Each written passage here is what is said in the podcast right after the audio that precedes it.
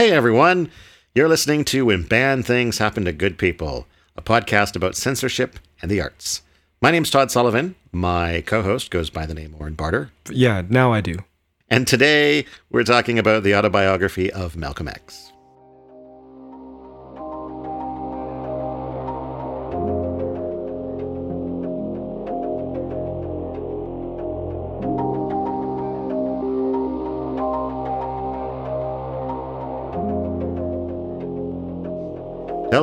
Oren. How are you doing today? You know what? Pretty awful, but I'm looking forward to this. Yeah. Yeah. Uh, I'm I'm not feeling super great either. I don't know. I feel almost like almost like I might be on the verge of coming down with something. I hope that's not true. And if it is true, I hope it's not uh, coronavirus. Mm-hmm. Uh, just feel kind of out of sorts the last couple of days. Don't quite know why. Uh, actually, on top of that, I've had for almost a week now, I've had this massive ankle pain in my left ankle, and I have no idea what I've done to it. Um, I have a suspicion that all I did was like walk on it slightly strangely, and it's all just a result of getting old. You know, your body just starts randomly failing on you. But uh, it's getting a little better. I still limp a little bit, but Swell up? No, not really. Hmm. I kept looking at it compared to the other ankle, and it didn't look like it was swollen. But I don't know. I mean, I'm not a doctor. Anyway, still hurts. Wah, for me. Yeah, I feel you. I threw my back out. Yeah, yeah, yeah. That's, That's how good. you were finally able to get the reading done this time. Yeah, yeah, I had a little bit of downtime from work. uh, is there any anything good going on right now? Ah, well, we other than the epilogue, we finished the book, and holy crap! I mean, we'll we'll get to it, but that last chapter really effed with my head. Yeah, I thought. Yeah, again, as you said, we'll get to it, but um, there is a lot to say about that last chapter and these last few chapters. And I, as much as I, I want to try not to talk too much about our reaction to the book as a whole, because I, I am planning a separate podcast for that. Um, I think it will be hard to talk about some of these chapters without doing some looking back at earlier chapters, because there's even Malcolm X himself, uh, as he's as he's dictating, um, has references to some of the earlier things that transpired. So I think it's kind of impossible to talk about these last three chapters without looking back at least a little bit. We'll do our best. We'll do our best, and hopefully not make that uh, final. Episode really boring and short. It's like, yeah, Yeah, fi- make the final episode unnecessary and or redundant. we liked it. So this has actually been about five weeks since we last talked about the autobiography of Malcolm X. Uh, three weeks ago, we recorded an episode on Gone with the Wind, which was sort of a fill-in episode uh, as we hadn't gotten the reading done. And then because August had an extra Sunday in it, it's now been three weeks since we recorded that episode. So it's been about five weeks since the last time we talked about Malcolm X, and and going into this episode is a little weird for me because of the five chapters that we are talking about, which is uh, chapter 15, 16, 17, 18, and 19, I read the first two about four to five weeks ago. And I read, or sorry, the first three about four to five weeks ago, and the last two like this week. So the last two are like fairly strong in my mind. I didn't take very good notes for these last two, but the first three I have better notes for, but my memory is going to be, uh, I think, a little bit more hazy.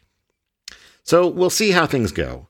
I may, I may be looking to you to fill in some blanks for me. Oh, please don't. no. I'm, I'm already looking at my notes for chapter 15 and thinking, what, what am I talking about?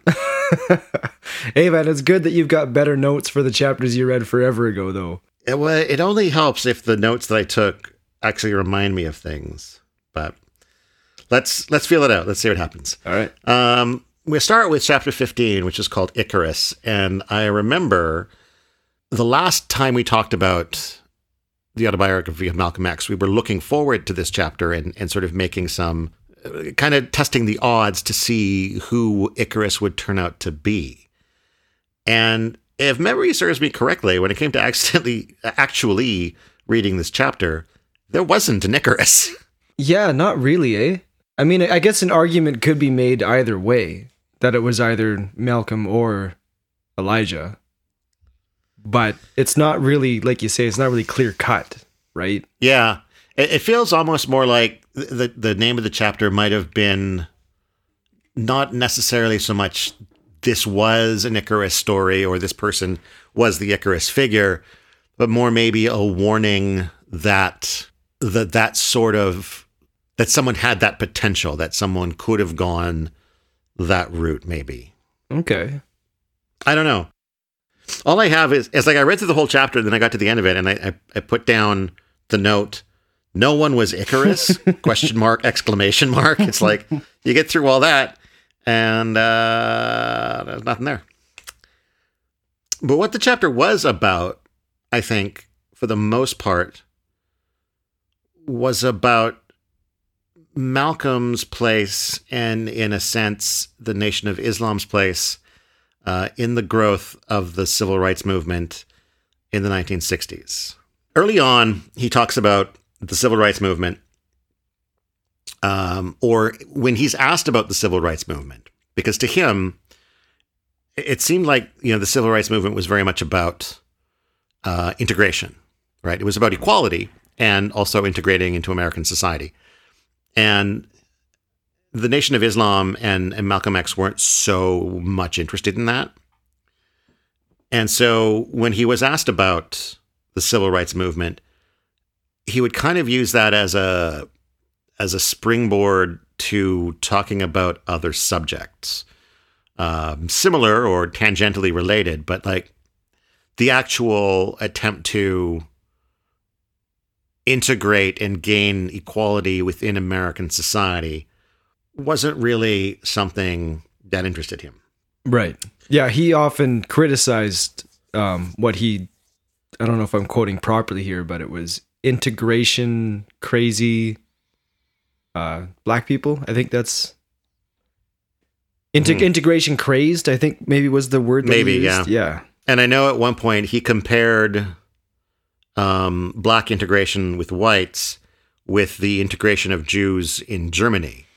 Right. And not obviously that not being a, a particularly favorable comparison. And then uh, he talked about um, the March on Washington, which started out as kind of a, a grassroots effort, a grassroots effort on on the part of just sort of average black people to get noticed, to have their their plight recognized. Mm-hmm.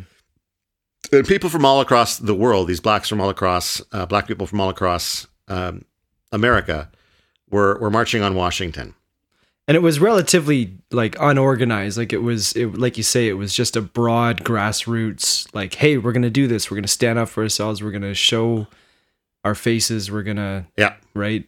And then initially. Yeah and then yeah i'll let you continue there but then you know the you know the white politicians started you know contacting some of the the civil rights leaders and saying well hey what do you guys think about all of this? Do you guys want to get involved in some kind of an official capacity? And so then they got brought in to speak. And then, um, you know, gradually as, as sort of more and more safe people, I guess, mm-hmm. were, were drawn in to, to the march, which kind of stopped being a march. It just sort of became like more of a, an event or a, I don't know what you want to call it well, everything was structured at that point. It's as yeah. Malcolm describes it. Every eh, where they were going to go, where they were going to speak. It was it was all coordinated um, by he felt uh, the white the white people, right?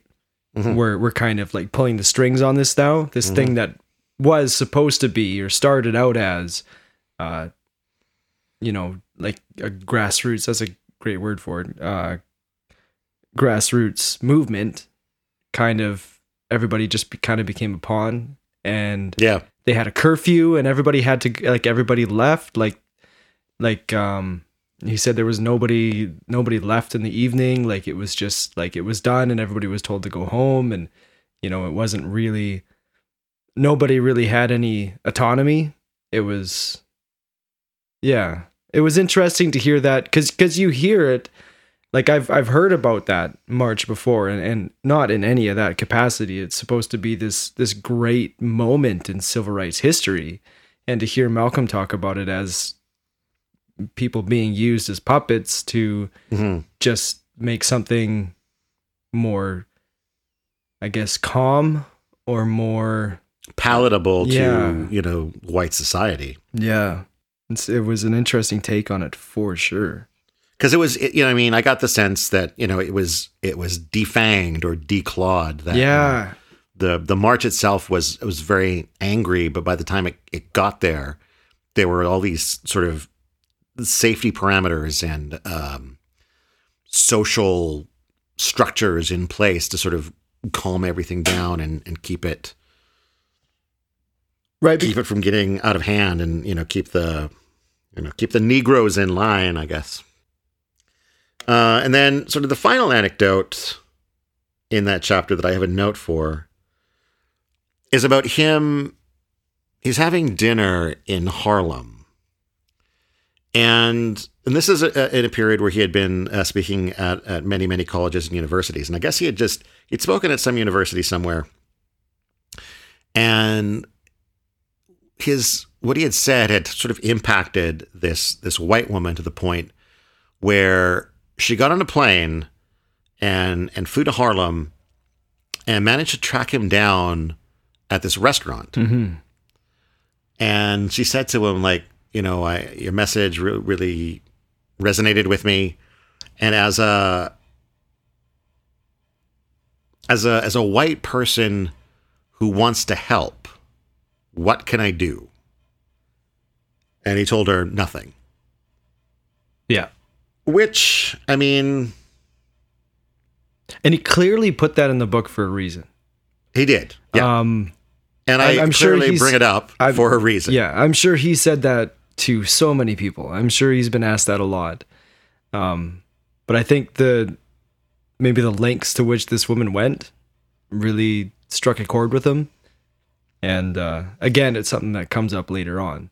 well, that's the thing is that uh, he later in the book, and not to get into details, but he ends up looking back and, and regretting that message. But um, that was that was the message that he had at the time. Um, that was, you know, he was he was you know again he was a member of the Nation of Islam, um, which is preaching you know black superiority, um, black essentially separation. And so, yeah, I mean, how would they want any assistance from, you know, white people? It's like, guys, you've done enough. You know, you can stop.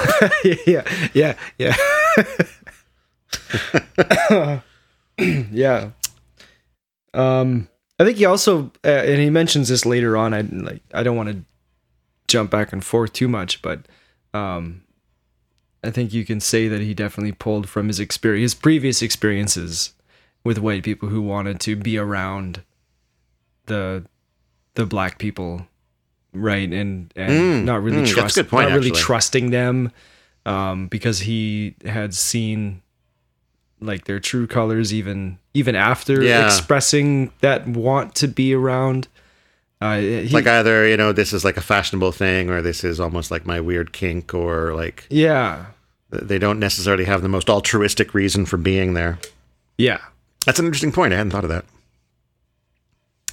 Uh, so moving on to chapter 16, which is called Out. And um, this is the chapter where uh, Malcolm X leaves the Nation of Islam. Uh, I found this chapter so interesting. Yeah. Um, just in the, the, the speed and the way in which the Nation of Islam kind of turns on him.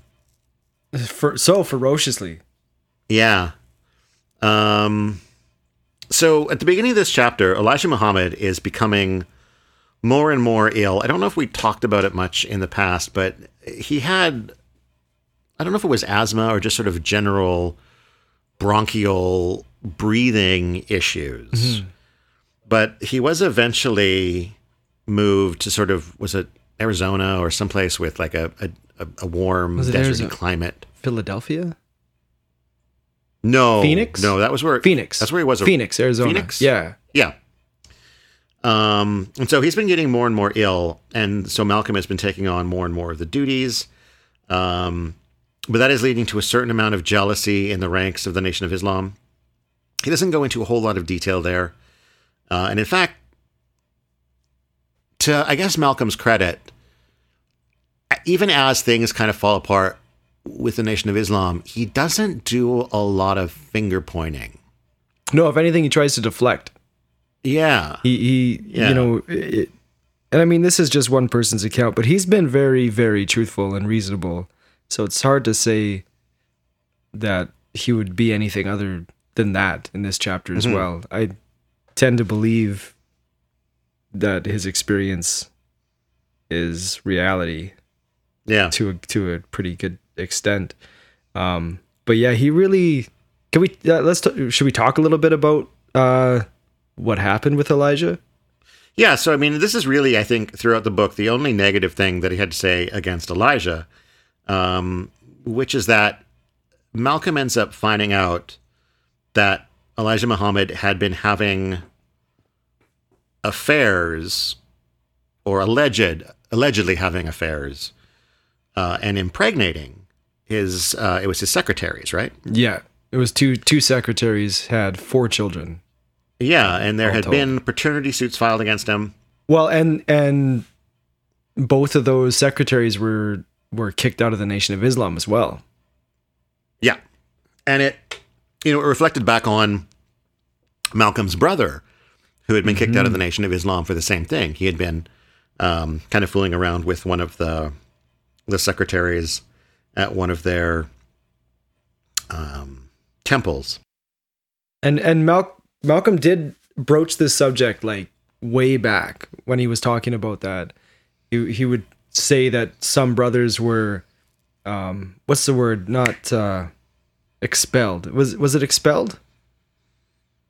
Um, I think we use the word excommunicated, but I don't think that's what it was for this church. I don't think that's the word they used. Okay. I, I don't remember what word they officially used. But I, I remember when he was talking about his brother being uh, expelled, excommunicated, um, you removed from the Nation of Islam, that he did mention that a lot of these people that were being removed were being removed for the same things that Elijah himself had done it, and then he said, "But I'll get back to that," kind of a thing. So he did hint to this. Well, yeah, it was a it was a nod to what was coming. Yeah. exactly.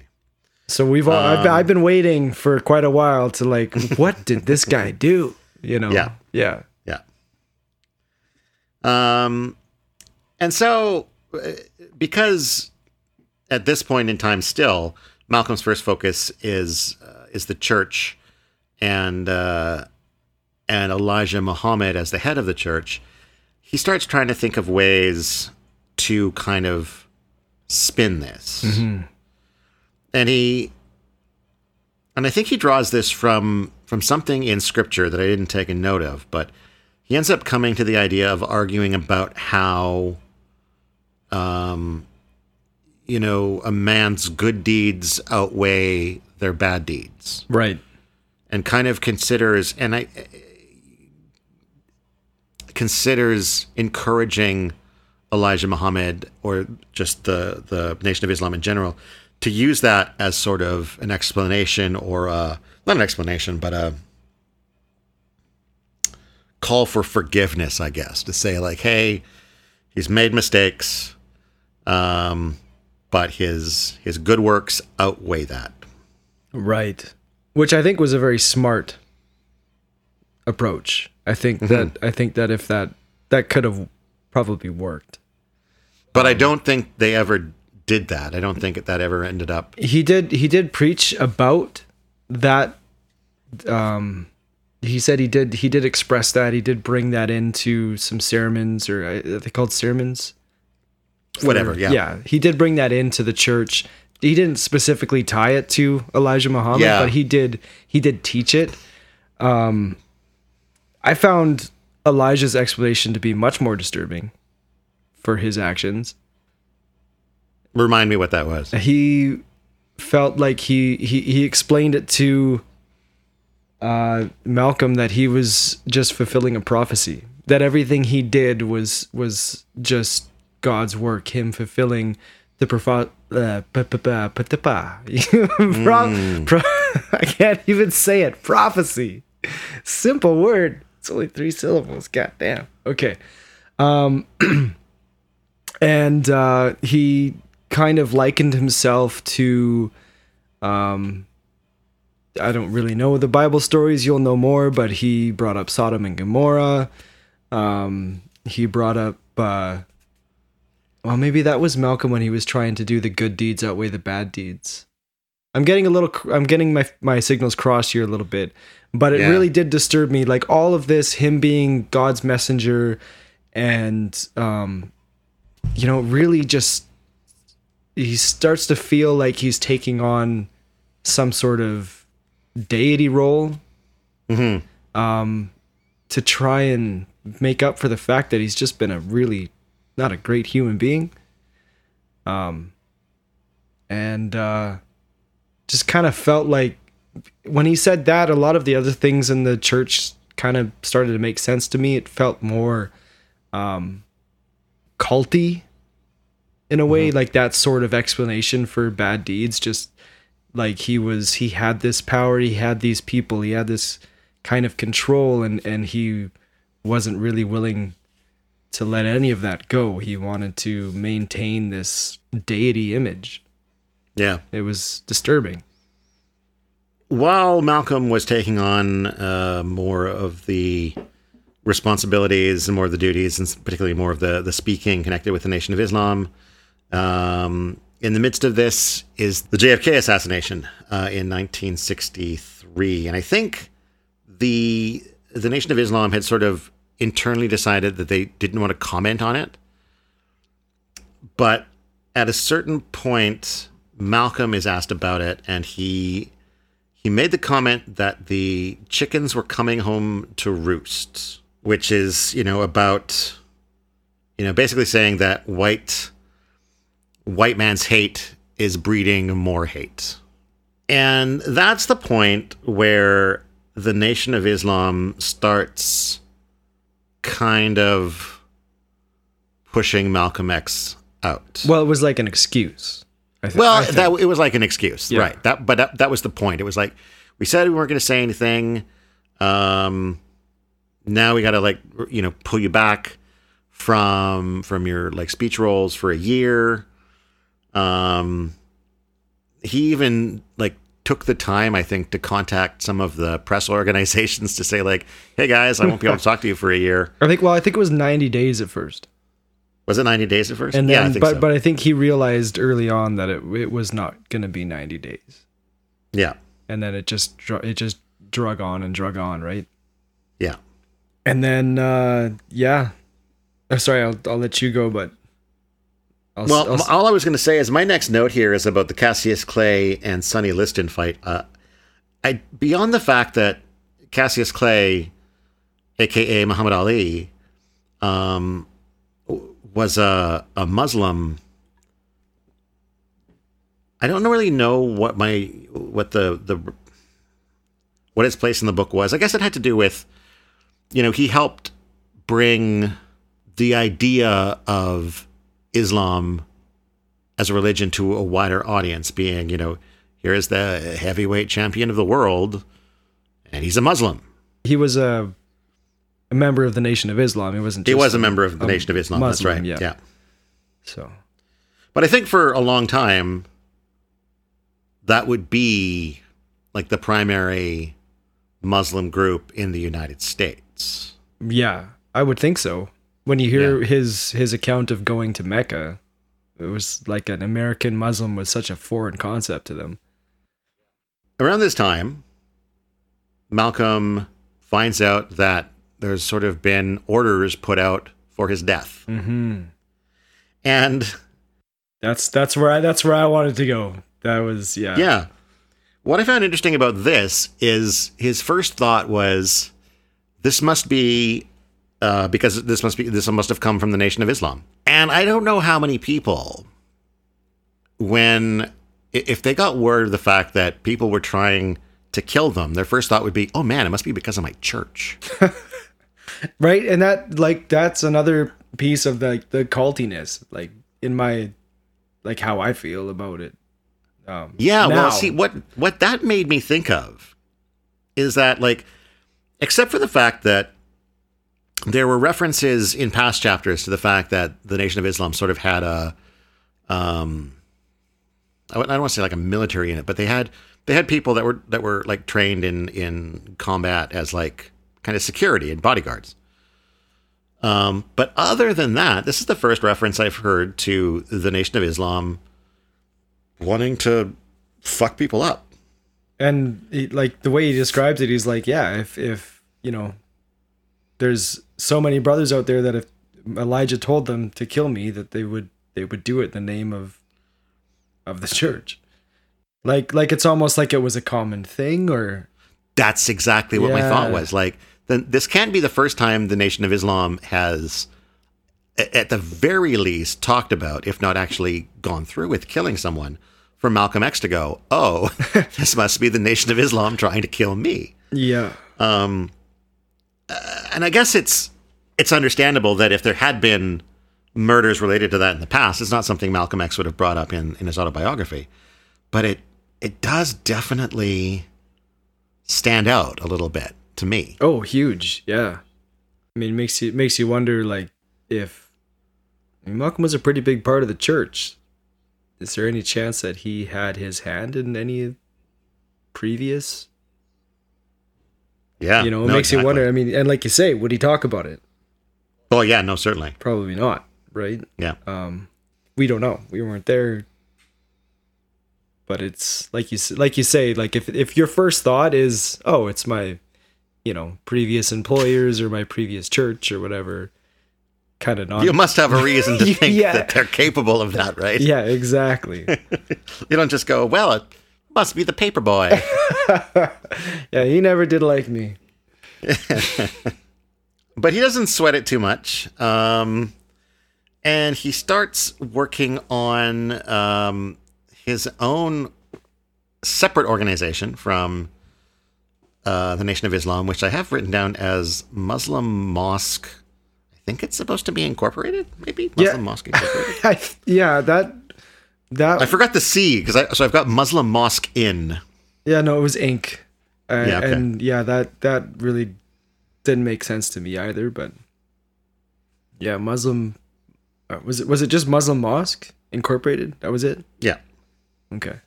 Maybe he, maybe he had to open it as a business. Maybe. Tax write offs. I guess so. Um, and it's at this time that he decides he wants to make the pilgrimage to Mecca. Right. So he goes to see his sister, Ella.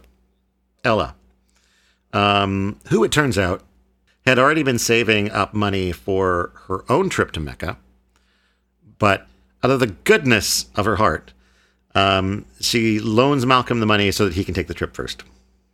And he's gone for a long time.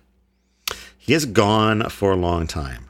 Um, but before he goes, and while he's gone, the whole process, especially I think for an American Muslim, mm, to mm. get into Mecca is kind of insane. Right. He needs to get written permission from uh, I can't remember his name now. Doctor, do you have it written down? I don't have it written down, but yeah, he basically needed to get uh, written permission, even just to fly in.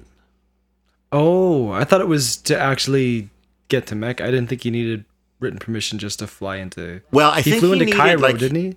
He needed well, yeah, but I think I thought he needed some kind of special approval on his passport in order to like actually get into the country and then from there he needed additional permission to get in. I think I could be wrong. Okay. We're we're now in my bad note area. So. okay.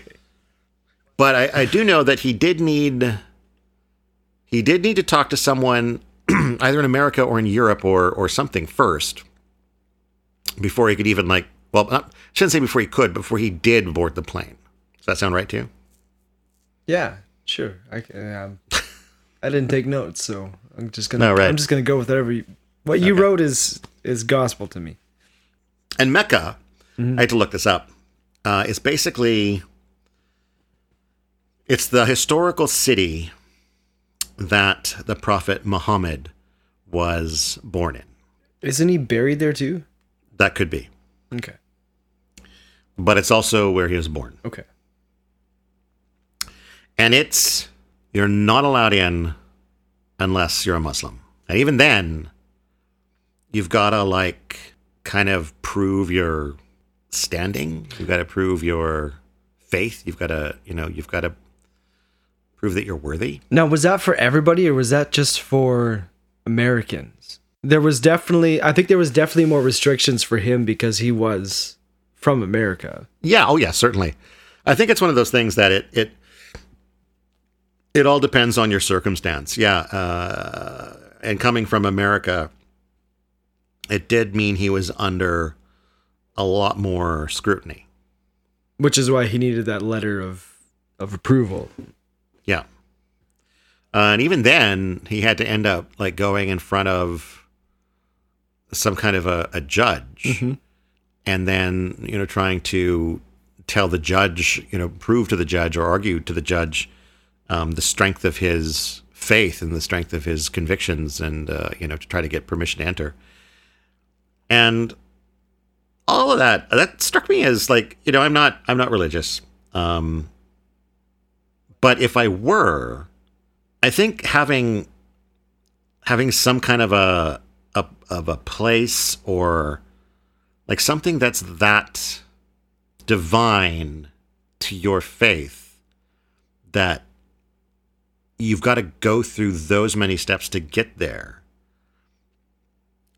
I think being able to go through that process would be profoundly moving. You know what I mean? I'm not sure I follow. Are you saying that having to jump through those hoops is in some Well- way would strengthen your faith, or are you saying that it was a stressful situation? No, no, I think I mean obviously it would be stressful. I mean that's Yeah. um I don't I, I remember him saying Oh, that, I think I okay. I think I know that everyone not not every Muslim has to, but I think every Muslim is encouraged to go and and and and travel to Mecca and do the visit to Mecca. Mm-hmm. Um like it's it's it's a very important part of of the faith. And because it's not it's not just Disneyland, right? It's not just something that. Yeah, you, you can, just go and then you're let in, and it's like Yeah, Thanks for those, coming. you know, Yeah. mega churches or whatever. Where every everybody goes in and whatever. yeah, The fact that there is like um, there's a, a difficulty getting there. That not just getting there, but like you have to really, it's it's a gated. you have to thing. earn it. It's, you have to, you have to it. earn it. Yeah, it would it would be really I think. It, it would create an experience that I think would be more moving than other experiences. all right. Yeah, no, I feel you know. I feel you know. It's Yeah. like it's an accomplishment. It's it's uh something to overcome for your faith, right? and it's something that not not everyone gets to experience. Yeah, you know that there were probably people there wanting to get in they're not getting in they might never get in um, so you he did have help getting in. He he did have struggle at first. he did have help getting in yeah he did struggle at first um and he was pretty humbled by i think uh what he called the orthodox muslims Mhm. and the contrast of of the the more traditional muslim faith and and his own and he realized there were a lot of gaps Mhm. that that he possessed in in his knowledge of the of the religion. Um and he expressed he expressed shame in like not learning the prayers in Arabic. Somebody had written them out for him. He said at one point, um, like an Orthodox Muslim in prison, I think, wrote the prayers out in Arabic for him, and uh, he he didn't take the time to learn it, and when he was actually uh, getting ready to to go to Mecca, and everybody was praying in Arabic, and he didn't know what they were saying, and and yeah, he definitely, and and he's a minister. Like he's it's not lis- he's he's considered a minister, or he was for many years Yep. uh, in the United States, and and to go to uh, to be in this situation where you're around Orthodox Muslims and you realize that your knowledge base of their reality is is is very slim in the terms of how to pray, the words to use, the language to use. Um, I think probably shook him pretty good. Yeah, he probably didn't think he was going to make it in. Really. I, well, I know there were definitely points that he was very concerned about the the likelihood of that. Um, but then he got some help from like some royalty and some sort of higher ups. Well, this, I, I, correct me if I'm wrong, but I think it was the same guy that he needed that permission letter from. It was his son, wasn't it? Mm, it may have been. Or maybe know, maybe it was somebody that he knew. Maybe it was his son. I'm not sure, but he was yeah re- a very important person. Yeah, and he, he- the, the this individual, I want to say, was like a uh, like Egyptian royalty. Yeah, like a prince. I think. And the guy was like, "Here, um, come stay in my hotel room or whatever, instead of like sleeping on the ground outside Mecca."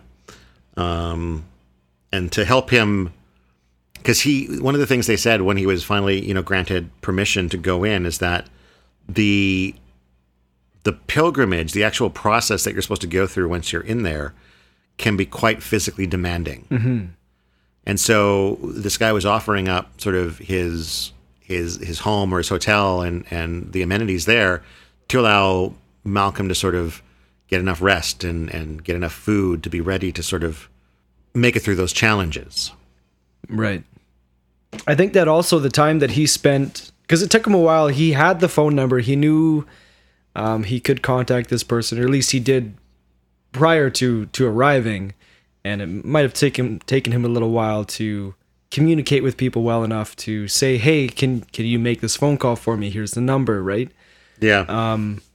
But he, well, I think he was reluctant at first to go that route too, yeah, okay, because it was a bit of a calling and a favor. Yeah. And he wanted to do it he kind of wanted yeah, yeah, he wanted to do it on his own. But Yeah. I, I think he when he talked about his time um you know, just kind of being in the thick of it and, you know, sleeping on the rug and, and understanding there was a really interesting part about the rug that he he explained. You know, they had dinner there. It was a kitchen. It was um, where they prayed. It was where they sat around and and talked. It was Where they slept. it was where they slept. It was you know. It was all of these different things. and he kind of jumped back to his times in Harlem. Maybe not. Was it Harlem? When was he stealing? He had that like burglary ring going on. Was that in Harlem? Mm, I think that was No. before Harlem. or was it after? No, it was after Harlem when he got run out by Oh, West yeah, Indian yeah. Archie, Yeah. and he remembered that rugs were a big, were a big ticket item, right. Because they're worth a lot of money, and he didn't understand it back then, but he does now. There's so much care that goes into these things because in other parts of the world, rugs are are very very important.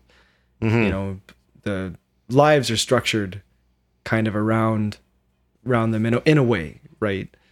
Um, and I think he regards his time kind of slugging it, uh, just as richly as he regards his time, um, as you say, you know, calling in the favor, being um, a little more more pampered.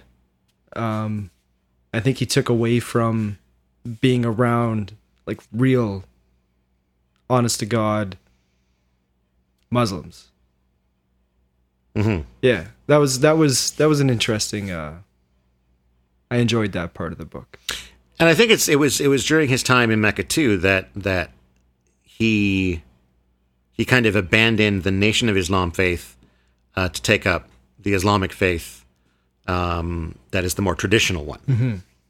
He also talked about um, after the visit to Mecca, um, kind of discovering um, a brotherhood between all races. Right. Yeah, this was big. And he sort of had his first moment, I think, of of realizing that not every white man was bad. You know, he talked about how there were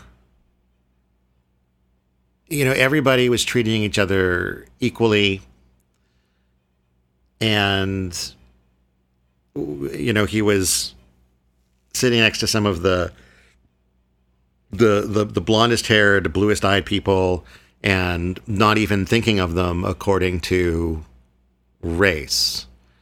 And initially, when he, because he talked about how he thought that Islam had a way of uniting everybody in, in an equal way that would tear down sort of racial barriers. And my first thought was like, well, what is it about Islam compared to any other religion that might do that? But then he talked about again the experiences on on the rugs and in these sort of communal situations and and talking about how like everyone regardless of their skin color was eating from the same pot. Mm-hmm. Everyone was drinking from the same cup of water. Everybody washed was sleeping yeah. yeah, everybody washed in the same water. Everybody is, is is sleeping on the same rug, just inches from each other. And when when they're on and, the pilgrimage, they're all dressed the same. Yeah. It doesn't matter if you're doesn't matter your race, it doesn't matter your social standing. Everybody wears the same uh, the same thing for the pilgrimage.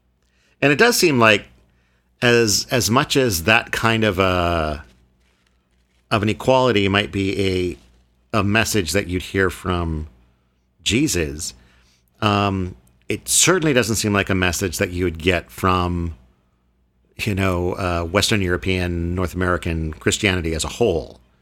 Um, there's a lot of segregated groups in, in Christianity as much as they might try to act otherwise. So at the close of chapter 17, Malcolm has completed his pilgrimage uh, to Mecca, but it's not yet time to head back to America. But it is time to bring this episode to a close. Hey, listeners, a funny thing happened while we were recording this episode. What that funny thing was is we talked a lot. Um, our final recording file was nearly two hours long. Um, and after much consideration, we've decided we're going to split this episode into two parts. Um, just because I think uh, two hours, uh, even even less than that, I think it trimmed down, it might come in 130, 135, but even that I feel is a bit long for what we're trying to do here. And uh, and so I think we're going to try to trim it down into two 45 to 50 minute episodes. So unfortunately, we won't be getting to the end of you know the chapter section of the autobiography of Malcolm X this week, uh, but we will be finishing that up next week, or not next week, next episode, which will be the third week in September, and uh, and then we'll follow that up with the epilogue and the discussion of the uh, of Spike Lee's Malcolm X film. Uh, after that. So, yeah, that's going to wrap it up for this episode. Thanks, everybody, for listening, and uh, we look forward to you coming back in a couple weeks when we wrap this whole thing up.